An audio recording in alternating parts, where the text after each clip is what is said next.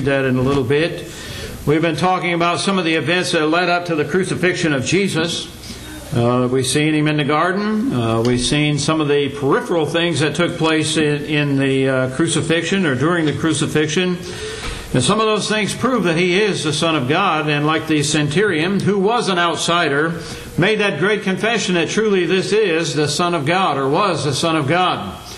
And it's kind of amazing that many times we read that his disciples seem to have difficulties believing that Jesus had come forth out of the grave.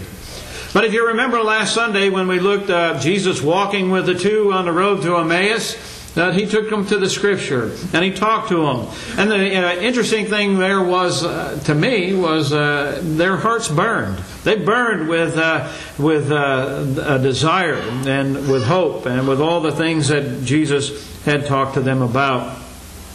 And when we talk about death, we realize that we're all going to die. The Bible tells us in Hebrews uh, 9 and verse 27 that it is appointed unto man once to die, but after this the judgment. And there's really only one question about life and death and eternity, and that is, is Christ risen? Is he alive? And I think that we have seen, and I think that some of the evidence that we've looked at shows us that he is alive.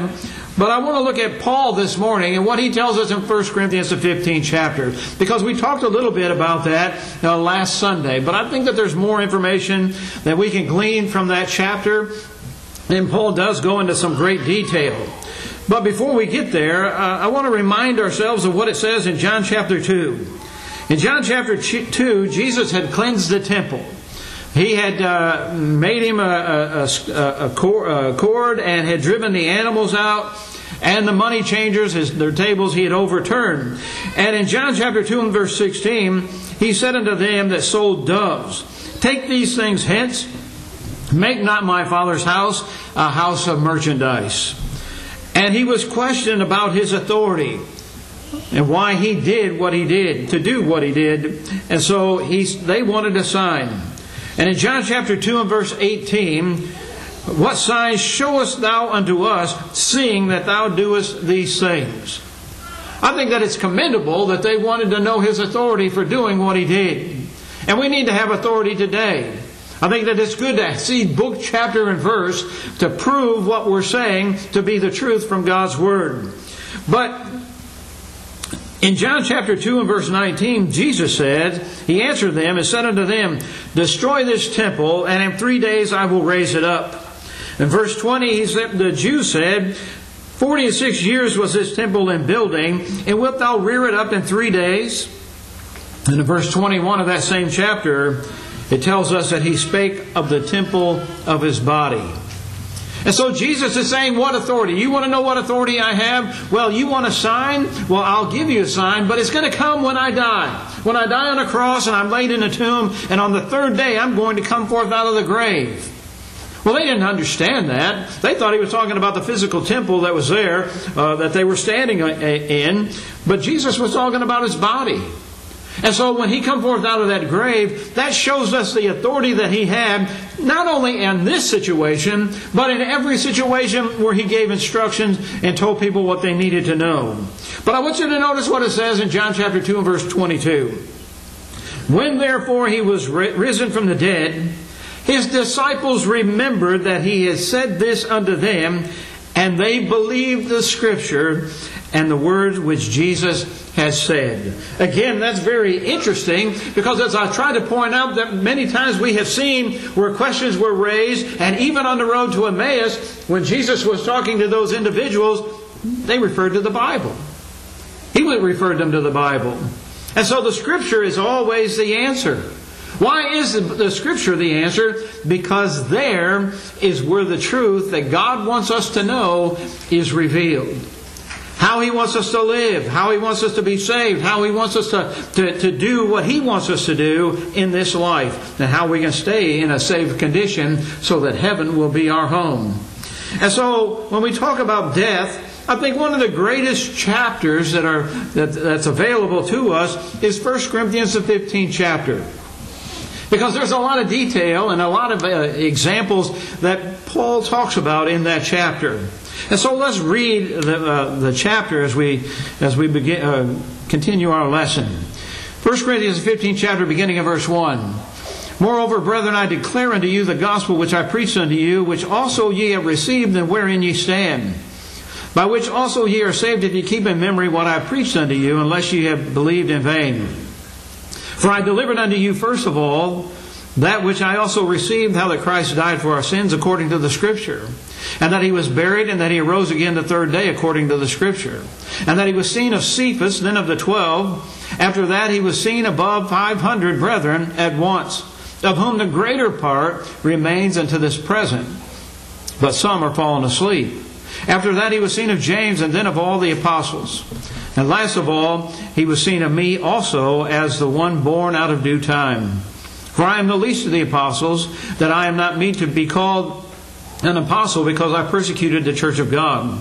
But by the grace of God I am what I am, and his grace which was bestowed upon me was not in vain. For I labored more abundantly than they all. Yet not I, but the grace of God which was with me. Therefore, whether it were I or they, so we preached and so ye believed. Now, if Christ be, uh, be preached that he rose from the dead, how say some among you that there is no resurrection of the dead? But if there be no resurrection of the dead, then is Christ not risen? And if Christ be not risen, then is our preaching vain, and your faith is also vain. Yea, and we are found false witnesses of God because we have testified of God that he raised up Christ, whom he raised not up, if so be that the dead rise not. For if the dead rise not, then is not Christ raised. And if Christ be not raised, your faith is vain, ye are yet in your sins then they also which are fallen asleep in Christ are perished. If in this life only we have hope in Christ, we are of all men most miserable. But now in Christ, but now is Christ risen from the dead and become the firstfruits of them that slept. For since man came de- death, or since by man came death, by man came also the resurrection of the dead. For as in Adam all die, even so in Christ shall all be made alive. But every man in his own order, Christ the firstfruits, afterwards they that are in Christ at his coming. Then cometh the end when he shall have delivered up the kingdom of God, even the Father, when he shall have put, put down all rule and all authority and power. For he must reign until he hath put all enemies under his feet. The last enemy that shall be destroyed is death. For he hath put all things under his feet. But when he saith all things are put under him, it is manifest that he is expected, which did put all things under him.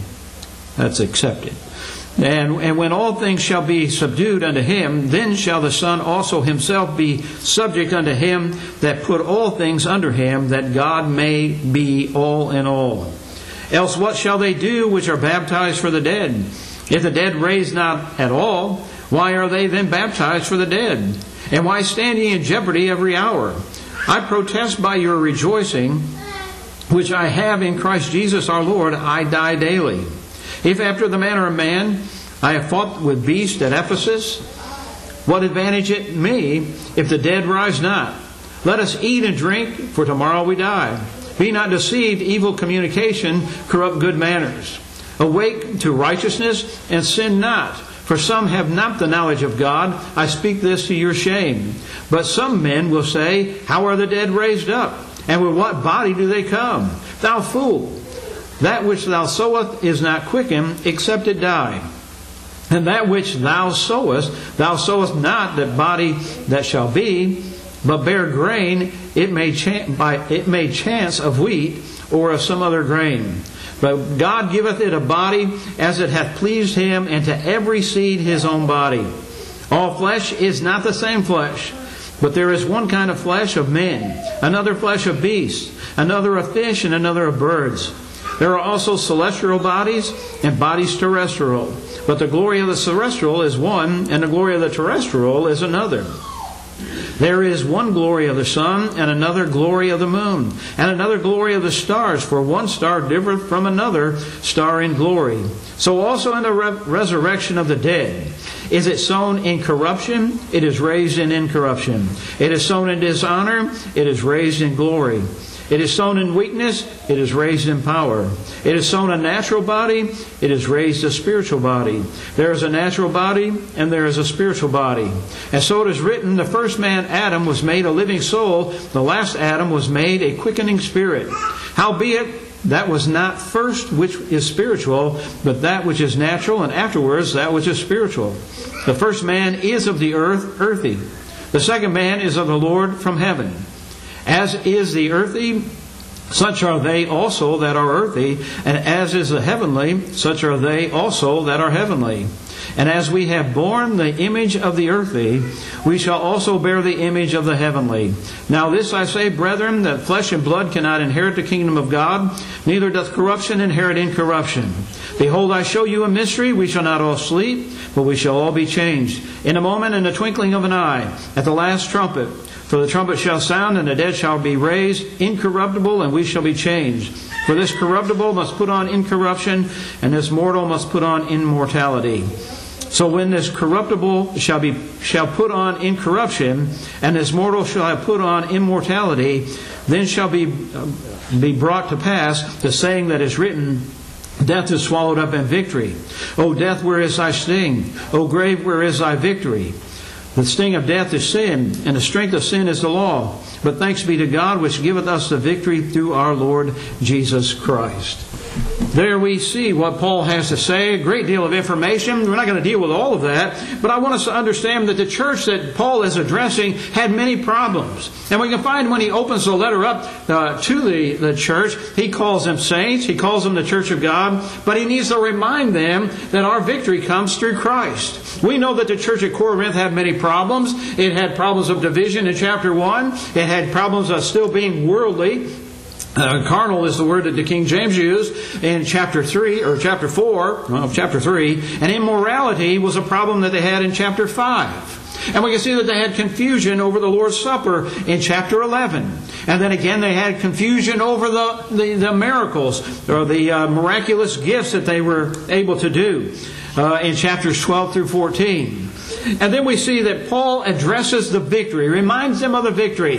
And not only in chapter 1 did he remind them that they were to follow Christ, it's Christ that we have the victory in, and that's what Paul is telling them here in chapter 15. We have the victory because Jesus died on the cross, because he was laid in the tomb, and he arose victorious over the grave on the third day. And so Paul ends his letter with the truth about the resurrection in chapter 15. But I want us to concentrate on three verses this morning verse 13, verse 20, and verse 27. Because they all begin with the same word, but. I was trying to think of the name of this ser- sermon, and I thought three buts, but I'm not sure that would have went over too well. And so I got what I got on the screen. And so that's what we're going to look at in those verses. Because when you talk about what ifs, I think I left my clicker down there. Did I? Right here. That's what happens when you get old. But verse 13 is talking about what if. But there's a lot of what ifs in our world that we could deal with or think about that we are that are kind of frightening. When you think about the what ifs of history. What if Christopher Columbus had not made his voyage to this world? What if he had not come to America? Well, you say, well, there would probably be some statues we don't have to tear down. Uh, but he came. And because he came, we're here. And a lot of other people are here. And a lot of things happened because of, as a result of that. What if the Japanese, when they bombed Pearl Harbor, if they'd have continued on to the mainland of the United States, what would have happened? So that's a what if. Well, what if Adolf Hitler had pushed his advantage and taken over uh, uh, England? What if? And so you can look at a lot of battles in history and say, what if this was done? What would have happened? And so we can play with those what ifs. We can look at some of the cures that we had for diseases. Smallpox. Mentioned that, I think, last Sunday. Smallpox, uh, we have a vaccination against that, but we've wiped out the virus. Why is that? Well, an estimated 300 million people died as a result of that uh, plague, but we have a vaccine for it, or there was a vaccine. And a lot of us older people have scars to show that we had that vaccine. But when you go back in history and you read about some of those things, it sounds a whole lot like today. People made fun of the vaccine. They made fun of the things that took place. They got upset because people were quarantined. They did all the same things that's happening today. Go back and look at history. We're no different today than they were back when they had that problem. And so we need to wonder, what if? What if there was never a vaccine? How many millions of people would have died? And we're going to ask today, how many people is going to would die without the vaccine that's been created now? And so there's a lot of what ifs that we could talk about in history. But what about the what ifs in our own lives? Sometimes those can be very frightening too. What if you had not married that godly spouse? What if that, that spouse that you have didn't help you to be a Christian, to live the Christian life? What if you still hung around with that wrong crowd, that wrong group of people? and you ran with them, what, where would you have ended up? As Paul says, by the grace of God, I am what I am. By the grace of God, he didn't waste that grace that God had extended to him. He was obedient. Now, brethren, we can think of all the what ifs. What if you never heard the gospel yourself and you were and you never became a Christian? Where would you be today? Think about that in your own life just for a few minutes. Where would you be today if you'd never heard the gospel, the truth of God's Word? but none compare to what it says, none of the what is compared to what it says in verse 13. In verse 13 it says, But if there be no resurrection, if there be no resurrection, if Jesus did not come forth out of the grave, what would that mean? What would the consequences of that be?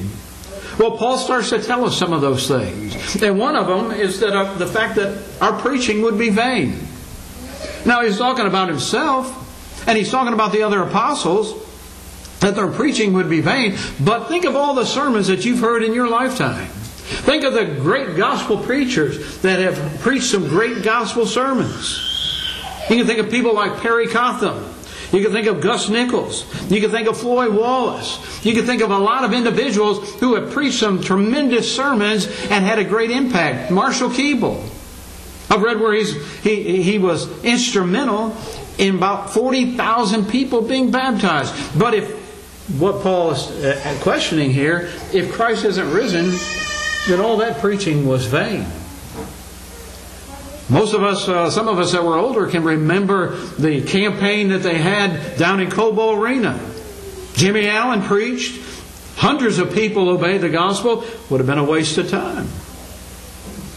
Because if Christ hasn't come forth out of the grave, all preaching concerning the Bible, concerning the Christ, would be vain.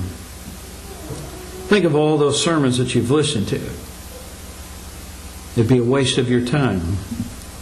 If there's no resurrection, our faith would also be vain. Our faith would be empty. It would be useless. Because faith is trust. And we trust God. And the Bible teaches us that we have to believe what the Word of God tells us. In Romans chapter 10 and verse 17, so then faith cometh by hearing, and hearing by the Word of God. Our faith must be produced or uh, based upon what the Bible teaches us.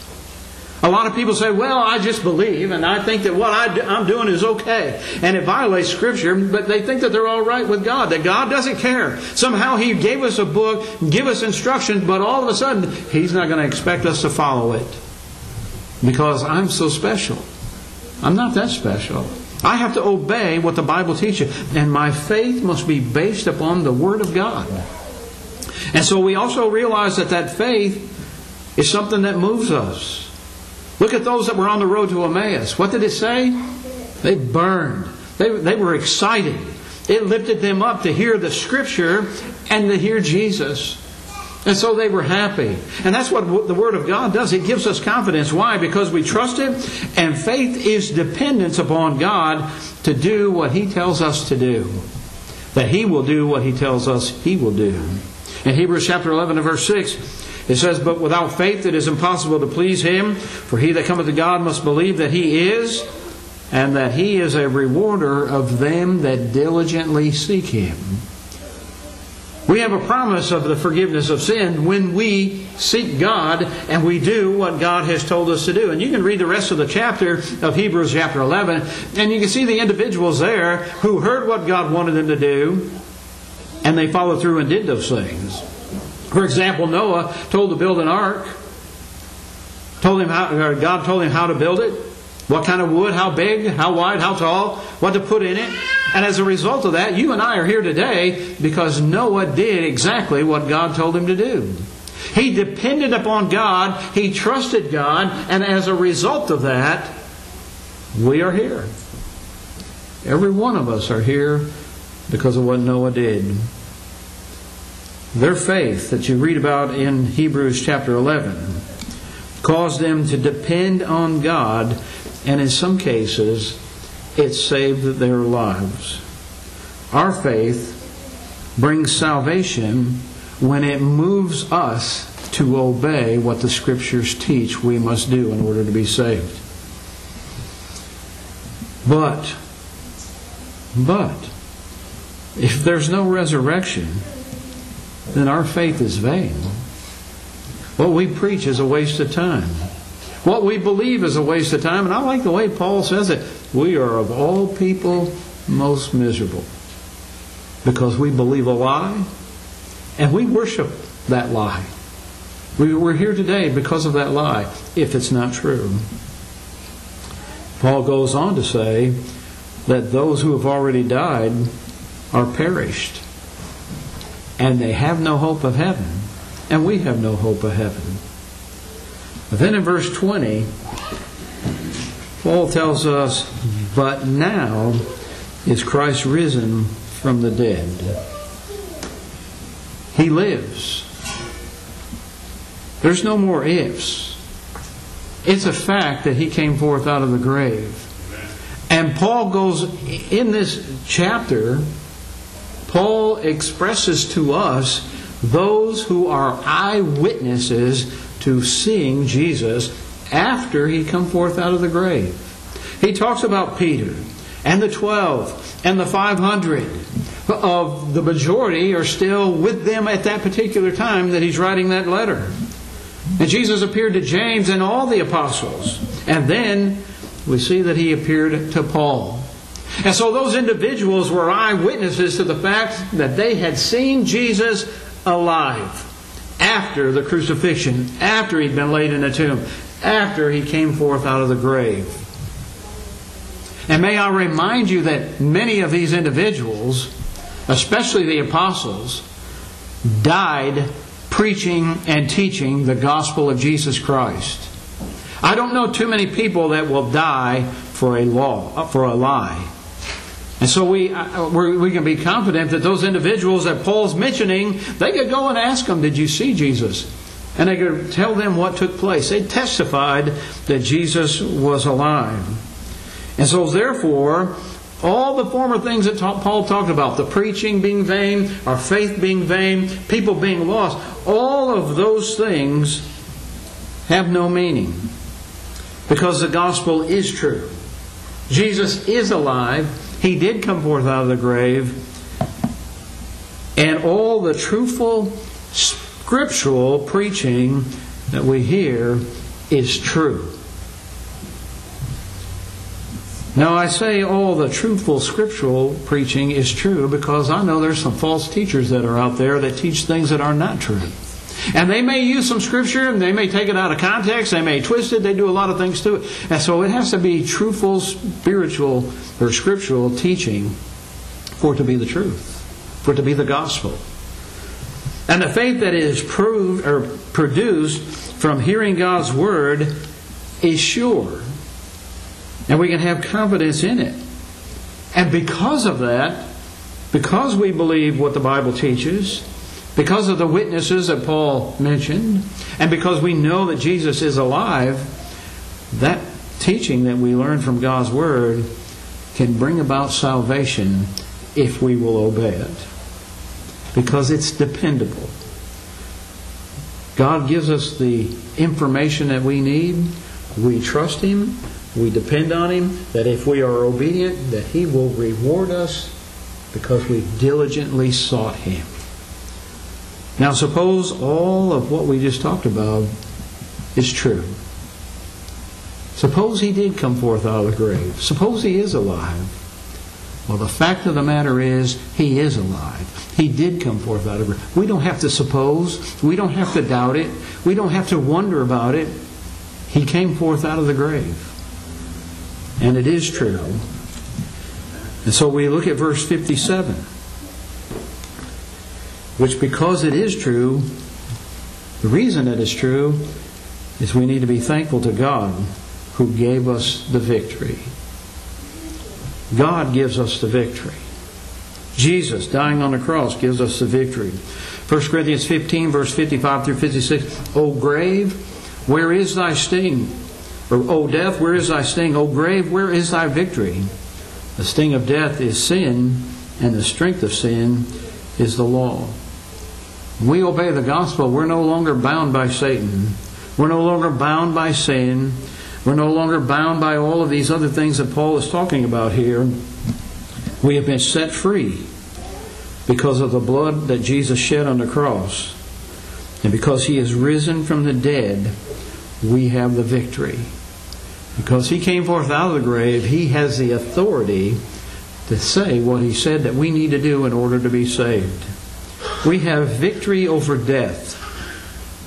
When death comes into our lives, when death comes into our homes, it hurts. It stings. Why? Because we're, we have an empty place in our hearts, an empty place in our lives. And so it does hurt. But for the Christian, we don't have to fear death. As Paul said in Philippians chapter 1 and verse 21, For me to live is Christ, and to die is gain.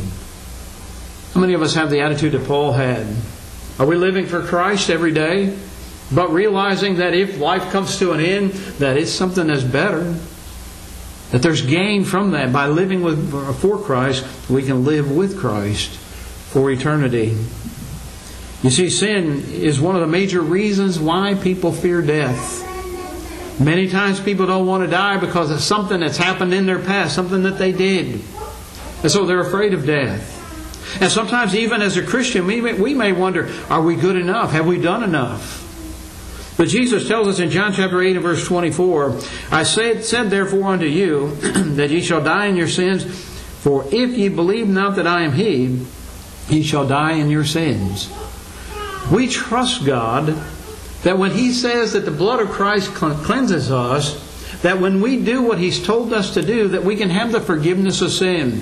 And in Romans chapter 6, we see the picture of baptism as the death, burial, and the resurrection of Christ. We die to sin, we come up out of that water a new creature. Just like God, Christ came out of, that, out of the grave, a new creature. Brethren, we need to listen to what God says and trust Him. Sin does separate us from God. It is something that we need to deal with in our lives. And Paul was told in Acts chapter 22, verse 16, And now, why tarriest thou? Arise and be baptized and wash away thy sins, calling on the name of the Lord. Why did he need to be baptized? To wash away his sin. How, was, how did that take place? In the act of baptism. There's no magic in the water. It's just simple obedience to God. We're doing what the Bible teaches us that we need to do in order to be saved. And we're calling on the name of God or the name of the Lord to do what He's told us that He would do, and that is to wash away our sins. And when He washes them away, they're gone. There's no stain left behind, it's gone. And we trust Him, we depend upon Him to do what He said He would do. In 1 John chapter 1, verse 6, we find that as a Christian, we don't have to go down in the watery grave of baptism and come up again. We would all be baptized every week, every, every day, if that was the case. But as a Christian, we are a child of God, and that blood continually cleanses us. Because it tells us, beginning in verse 6, if we say we have fellowship with Him and walk in darkness, we lie and do not the truth. But if we walk in the light as He is the light, we have fellowship one with another, and the blood of Jesus Christ, His Son, cleanses us from all sin. And so we're cleansed by that blood when we confess that we have sinned and ask God's forgiveness. John goes on to say that in John chapter 1, that we need to confess our sin. So as a Christian, as a child of God, one that has been baptized into Christ, we have the blood that cleanses us from all sin. In Romans chapter 5, beginning in verse 12, it says, Wherefore, as by one man sin entered into the world, and death by sin, and so death passed upon all men, for that all have sinned. For until the law, sin was in the world, but sin is not imputed when there is no law. Nevertheless, death reigned from Adam to Moses, even over them that had not sinned, after the similitude of Adam's transgression, who is the figure of him that was to come but not as the offense, but also is the free gift. For in for if through the offense of one many be dead, much more the grace of God and the gift by grace, which is by one man, Jesus Christ, hath abound unto many. And so we sin, and, and let me just uh, look at uh, 1 John chapter 4, or 3 and verse 4. It says, Whosoever committeth sin transgresseth also the law, for sin is the transgression of the law. So when we sin, we violated something that God wants us, uh, says don't violate. It's like being in the garden with Adam and Eve. They were forbidden to eat of a particular fruit. When they ate of it, they sinned. That was a law that God had said, don't eat of that fruit. When they ate of that fruit, they violated that law. Well, we still have laws today that we are to obey.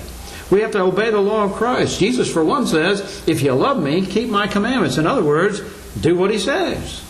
He asks the question, Why call ye me Lord, Lord, and do not the things which I say? If He is our Lord and Master, we have a law that we are to follow. And when we break that law, when we violate that law, we sin. And that sin separates us from God. And so we need the blood of Christ to continually cleanse us so that we can be made right in the sight of God and have heaven as our home. Because of what Jesus did on the cross and because he rose from the grave, we have victory not only over death, but over sin. We can overcome sin. And yes, we have the victory over the grave. John chapter 5, verse 28, beginning, Marvel not at this, for the hour is coming, in the which all that are in the grave shall hear his voice, and shall come forth, they that have done good unto the resurrection of life, they that have done evil unto the resurrection of damnation. Jesus says that everybody's going to come forth out of the grave. Those that are prepared, those that are unprepared. Those that are saved and those that are unsaved. We're all coming out of the grave. In 1 Corinthians, the 15th chapter, and verse 23, Paul says, But every man in his own order, Christ the firstfruits. Afterwards, they that are Christ at his coming.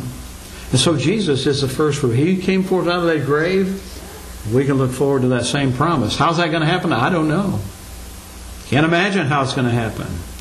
But as I said before, if God can take dust and form it into a man and breathe into his nostrils a breath of life, and he becomes a living soul, he can put us all back together again on that final day. you see, Jesus came forth out of that grave, and you and I can come, will come forth out of that grave also. Because Paul tells us in 1 Thessalonians chapter 4, for if we believe that Jesus died and rose again, even so them also which sleep in Jesus will God bring with him. For this we say unto you by the word of the Lord, that we which are alive and remain unto the coming of the Lord shall not prevent them which are asleep. For the Lord himself shall descend from heaven with a shout, and with the voice of the archangel, and the trump of God. And the dead in Christ shall rise first.